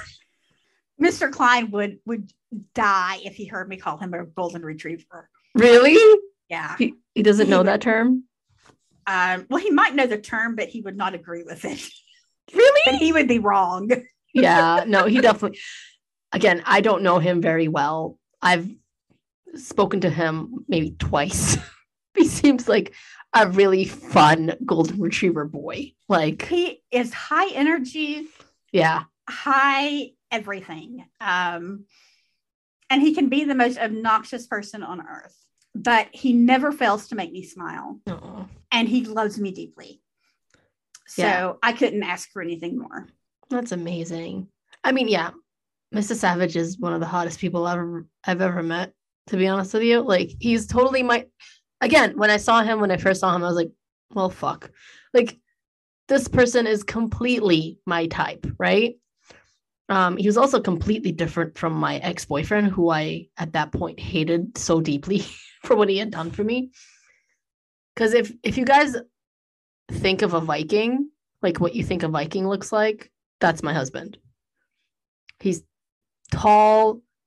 He's got the crazy like he's got the shaved sides head you know with like the long kind of like not even a mohawk but you know like the middle is long Mhm.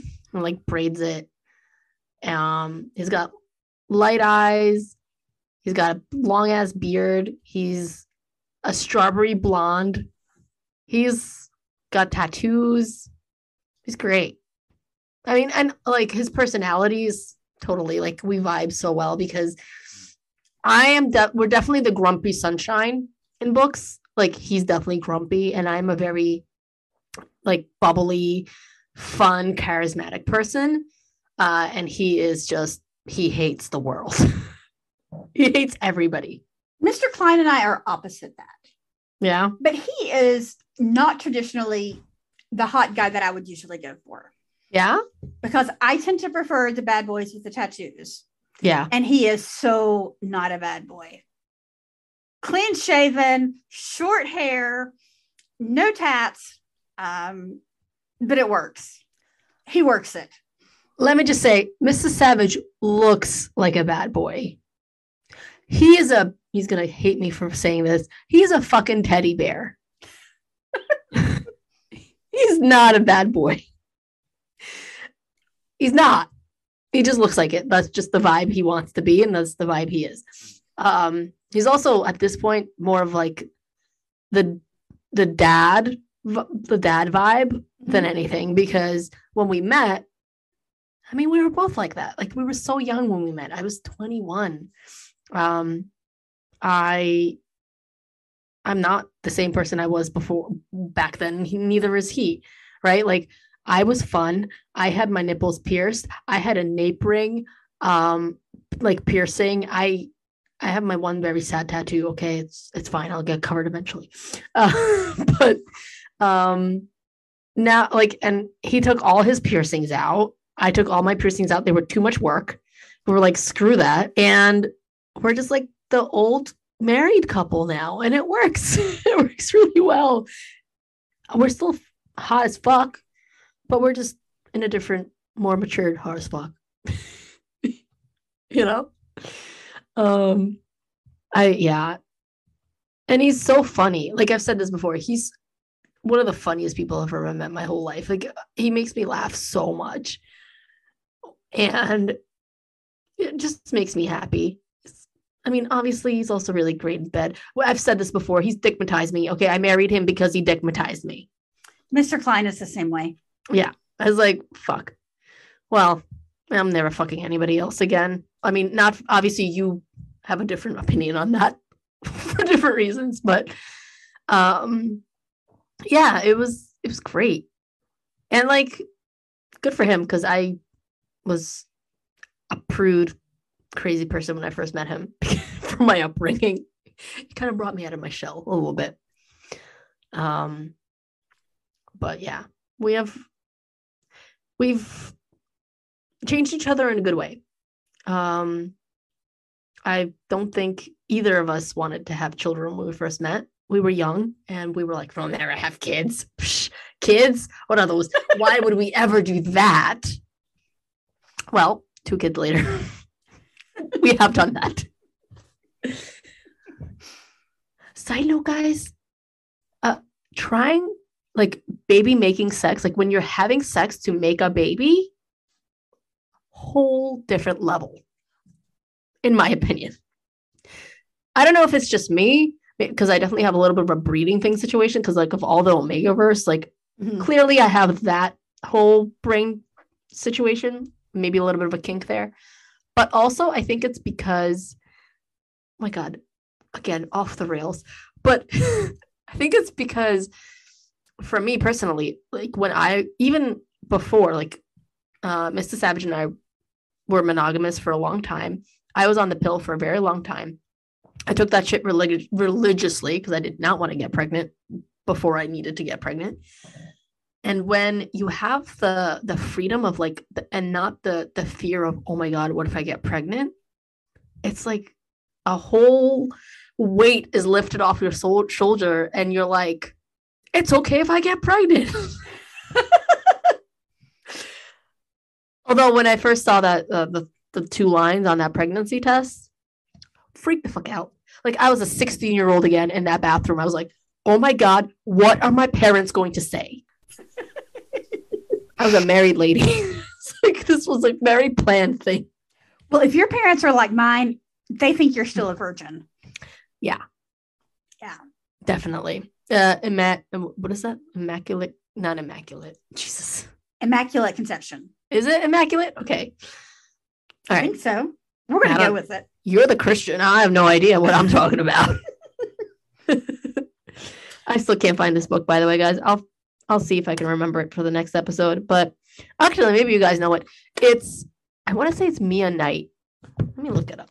I think it's Mia Knight, and she wrote this book about a mafia guy that has a one night stand with this, of course, like virgin, and she gets pregnant, and then she finds out shortly after that he's a mafia guy. And so she's like, I can't have a mafia guy's baby. Like, that's dangerous.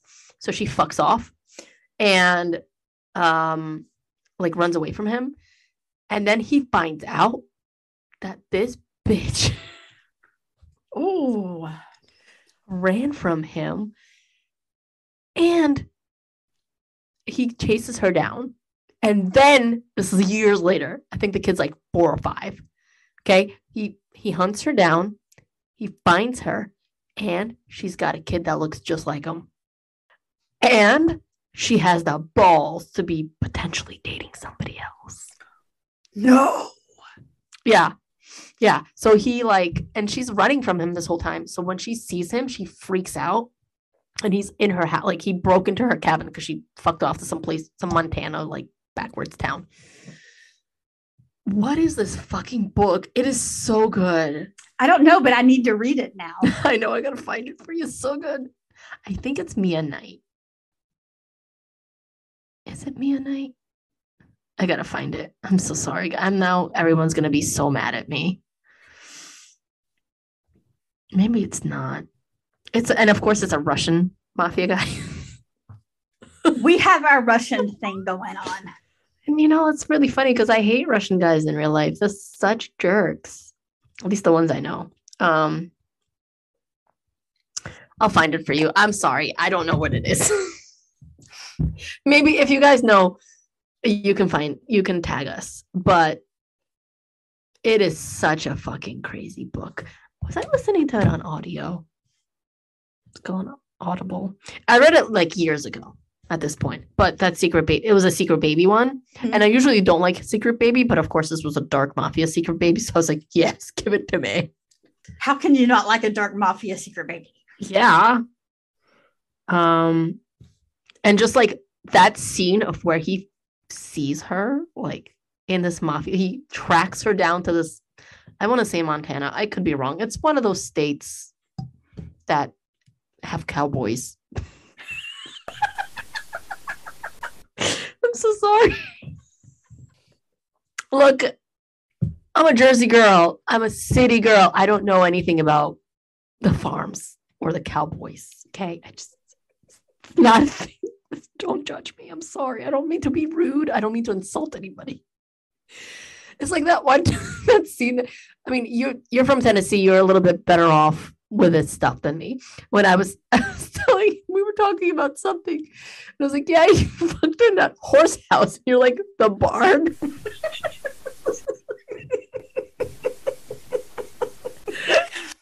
Yeah, she really did call it a horse house. I'm so sorry. I don't know anything about it. You're like a stable, a barn, horse house. yeah, there's ropes involved. Tackle? Is that what you mean? Tackle? I'm like, I don't, I don't know. It was hot. Okay. Oh my god. Mm. I'll find it. I'm sorry, guys. I'll see if I can find it. I'll send it to Tori. But or maybe you guys know and you can you can message us and let us know about it. Um all these books I don't know. It was hot. it was hot. I loved it. Well, I have another question for you. Okay, go ahead. What do you think is the earliest example of a dark romance? Or do you think dark elements have always been there, but the subgenre has grown because traditional romance has somewhat shunned and shamed dark elements in romance? I think the second, definitely. Because I mean, yes, I think dark elements have been there from the beginning, even the fairy tales that we read as children, those Bram Stoker fairy tales, the, the first ones before Disney got to them are dark. Brother Grimm is, Yeah. oh my God. Yeah. So I think that's always been there. But again, we've talked about this aspect of it. When sex is involved, dark is not meant to be because sex isn't supposed to be enjoyed by women. I, sorry, side note, we'll come back to this. I just saw a TikTok about this lady reading like the 50s guide to marriage, like from the 50s in, in I think it was Great Britain. And it said something like when you're doing relations with your husband, you are to exhibit a passive face and only um, upon his release do a modest release a, a modest moan. You're not because you're not supposed to like sex.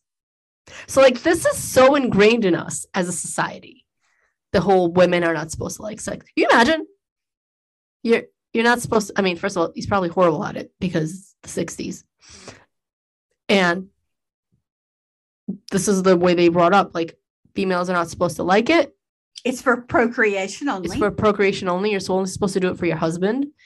Um, it said something like if you um, like never ask for it because you're not supposed to. Um, your husband is supposed to be initiating it all the time. You're never to initiate. Um, you're never to say no, by the way. Yeah. Um, but anyway, uh, so yeah, I think the elements always have been there. The first I can think of that's like a dark romance is probably The Claiming of Sleeping Beauty by Anne Rice.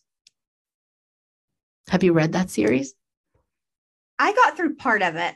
I found it to be very dry. I didn't like it either. I didn't care for it. Yeah, I didn't like it either. But that's the first one I can probably think of. Maybe there are other ones. I'm I'm not like I haven't done a deep dive into research on it, you know, but off the top of my head, that's probably the first one I can think of. I didn't like it at all. I thought it was, like you said, dry and like kind of boring, very repetitive. It it read to me like how many positions can I put these people in hmm with nothing else? Yeah. And the positions weren't even fun. No, and he, it, like it wasn't good. It just Yeah. it just wasn't Yeah, it wasn't good. I didn't like it, but I wanted to read it because I love Anne Rice, and I love like you know her vampire shit's amazing. I love. We all know I love vampires, so I wanted to give it a try. And I read it on. I, I listened to it on Audible. I tried. Well, I got through like half a book, and I was like, I can't do this. Um, and it was just so boring. It's just boring, Yeah. but um, yeah, but that's that. Is there any more questions? um I've got one more. Okay. What is your favorite dark romance sex scene and why? Or maybe if you can't pick your top three. Oh my god. All right, you go first. I gotta think. Oh God. Um Zoe Blake's window scene. yeah, I was gonna say that too. Um that is definitely That's sweet savagery. sweet savagery. That is definitely in my my top three. Yes, me too. Put that down for me as well. The other one that stands out is actually in Anna Zaires' um, Close Liaisons series. It's the it's in a anti-gravity chamber. And because the guy's an alien, but he looks like a human, but like a really sexy human. I've talked about the series before. Um, and they're doing it in a an anti-gravity chamber that he has that transports them into different worlds like in different places like he he brings her to a nightclub in LA and they do it in the middle of a nightclub in LA surrounded by people but they're not actually there Ooh. you know what I mean? Like, and she's freaked out because she thinks she's being watched by all these people. But of course, he's really good at sex, so he makes her come a bunch of times. And then she gets so mad at him afterwards until she realizes it was all like illusion. Like they weren't actually there. Oh, that's fun. Mm-hmm. Um, Zaires it's a great fucking sex scene. So that's in my top three. Uh, what's the other one that I could think of? I don't know. I'm thinking back onto all the sexy things I've read. I know it's so hard. it's very hard. Um I guess I have to I have to mention Addison Cain again because I I mean that that Born to Be Bound series is really hot. The first time they have sex, um, I really loved this the part where they're doing it like she's in heat, so they're doing it a whole bunch of crazy ways. And then it says something like the first three days have gone by, and the third day she feels a shift in him because he's not just rutting her. He like shifts her like doggy style and then like grabs her by the throat and then bites her um shoulder to claim her Mhm. while also like doing her from behind. And she freaks out because she's being claimed and she doesn't want to be claimed. Oh, That was hot. It's fucking hot as fuck. Sorry. But yes. But no, but yes. so that's probably my top three. I could probably change again tomorrow, but we're going to go with that for today. yeah. I really liked that. I like the forced stuff. um, I think that's it, right? For all the questions we have. I believe so. All right. Well, if you'd like, I have to finish off a he's a 10 but game. Oh, I you. have a couple of those for you too. All right, let's do it. Let me find mine. All right, I'll start while you're looking. He's a seven, but he is an eight foot alien with a vibrating peepee. He's a 10. Okay. He's a six, but he forced you into marriage. He's another 10. He's a five, but he got a vasectomy for you. We're making it with the 10s this tonight. All right. He's a 10, but he's your boyfriend's dad. Okay, let me just say that given how much time I have spent with my boyfriend's dad today, that does not raise him any favors.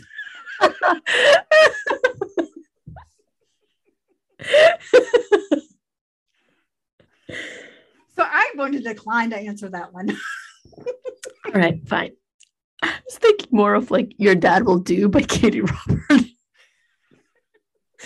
uh, I completely forgot about your dad, your boyfriend's dad situation. We can scratch that one. he's a 10, but he's a pyro with no limits. 14. Um, he's a two, but he's a chef. Seven.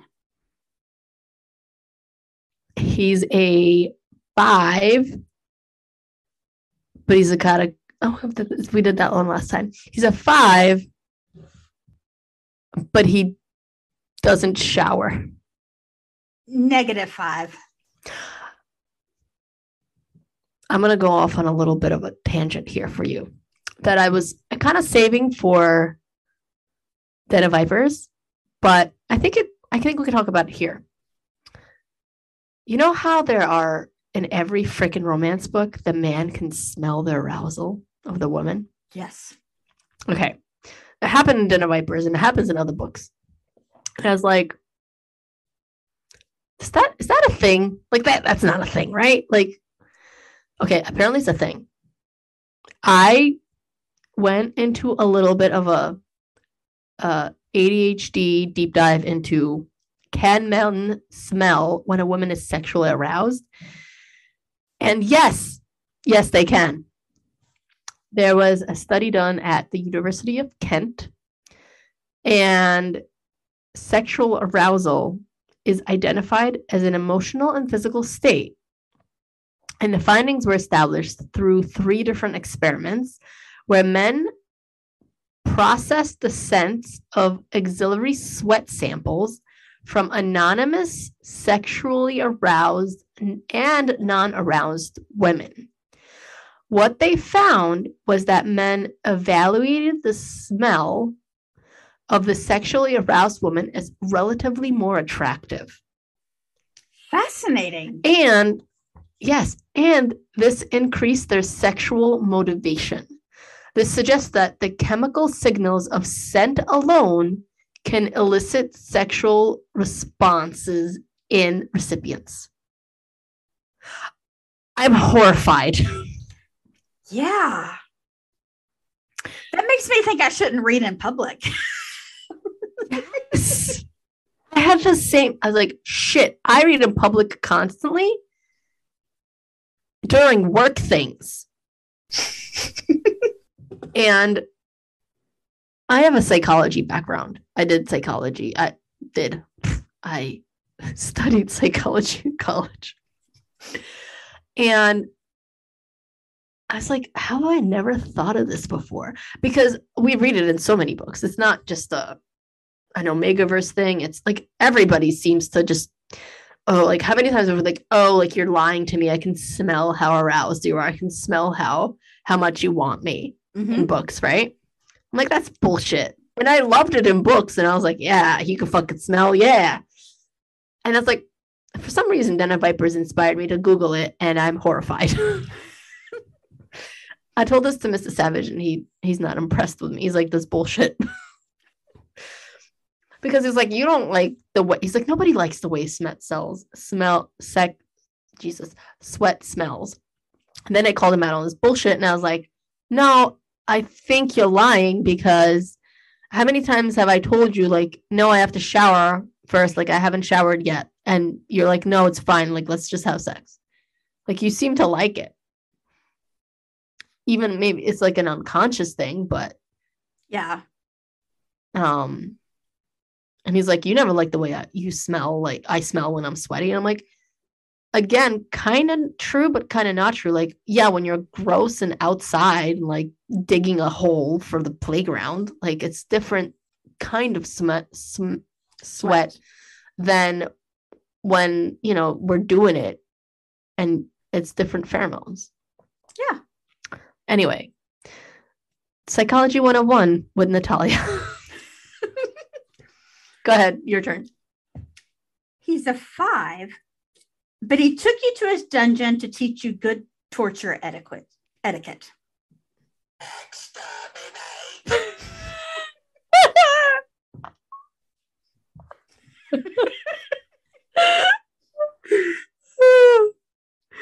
He's an eight.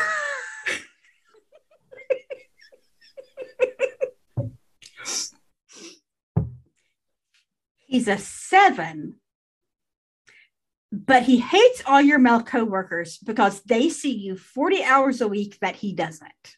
Oh man, he's an he's a 10. He's a 10, baby. He's an eight, but he kidnapped you, whisked you away to his private island, and expects you to do all the cooking and cleaning. Oh. You had me in the first part. I guess he's still a 10. He's got a private island. He's a three, but he gets off on choking you during sex. That's more of a you thing. He's a five. I don't know. I've never tried it. Maybe I'll like it. My last one.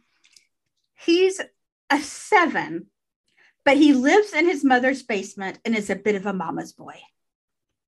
Negative five. I concur. Although I do feel like the way you treat your mother definitely foreshadows how you're going to treat your partner. But there's a limit there. Yes. Yeah. Sometimes those apron strings need to be cut. 100%, or at least like loosened, but quite a bit. Well, do you have any palate cleansers? I don't know. Do I have any pellet cleansers? It's been a rough week for you. yeah. Um, no, hang on. I'll look at some. I might. You go first. I'll probably I'll come up with one. Do you have any palate cleansers? I do. Um, I have really severe migraines, which you and I have talked about. Yes. Um, and I tend to have headaches more often than I don't. So, Mr. Klein was getting ready for his dad's surgery and getting ready to go out of town and was incredibly busy. But he took the time yesterday to hang up a new curtain rod and to hang up my new blackout curtains in the bedroom. Aw. What a sweet guy. What a golden retriever guy. Oh, and there was one more. I have read, I am so far behind. So, folks, if I am supposed to read your arc, know that I will get to it. I'm just running behind.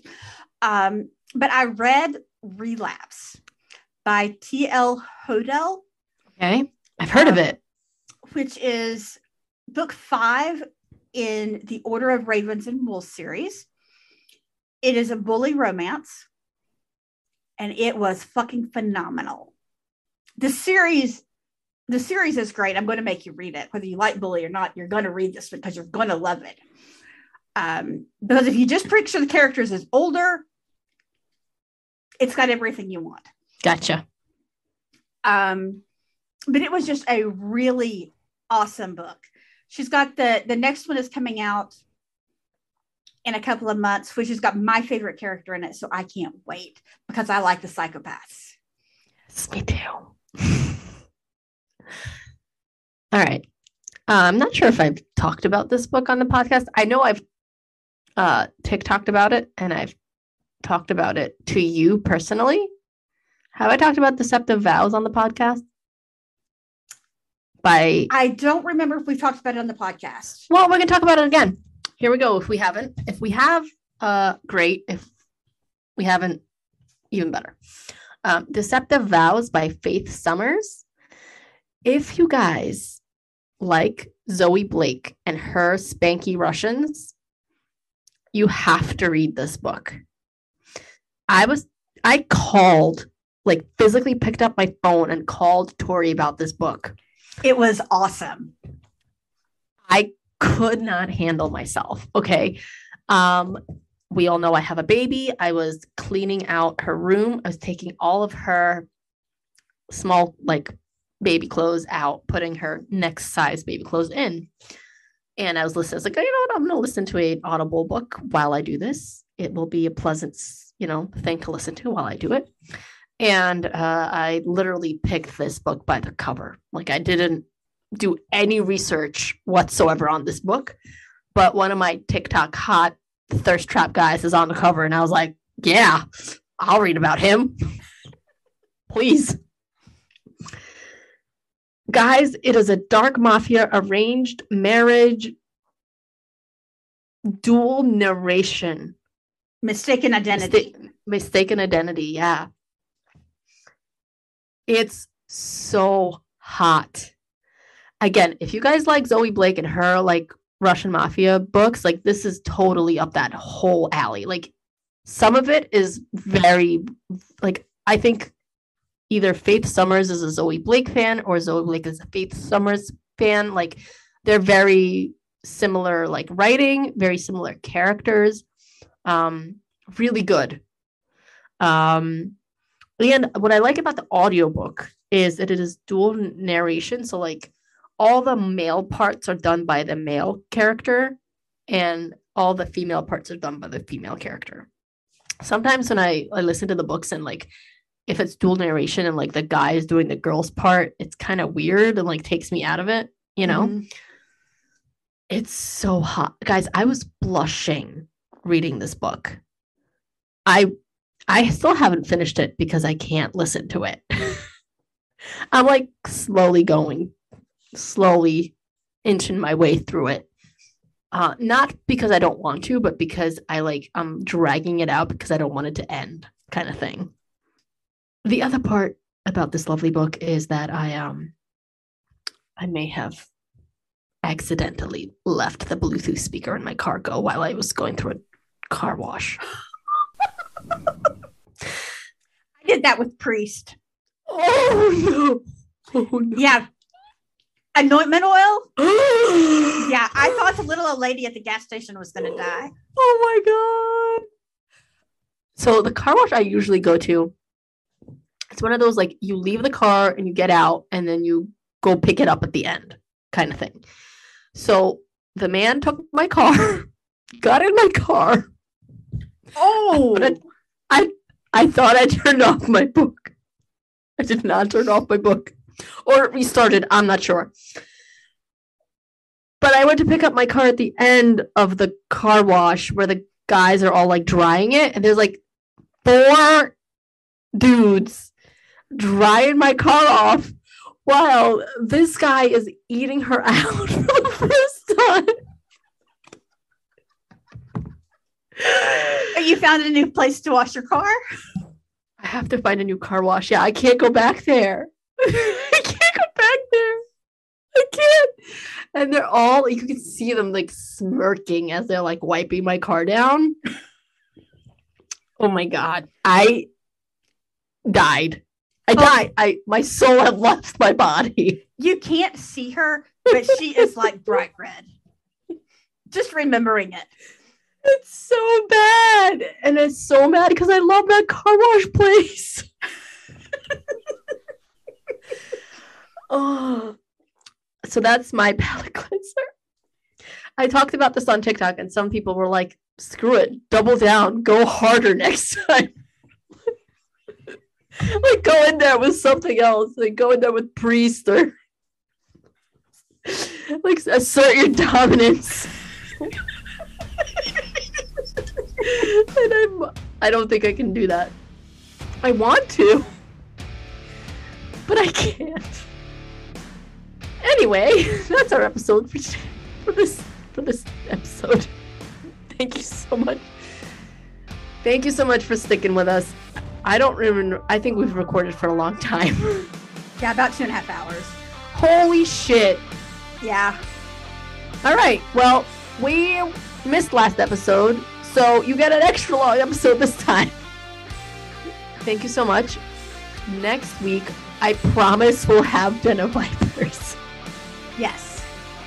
That's it. That's our episode. Have a great week, everybody. We'll see you next time. Take care. Bye.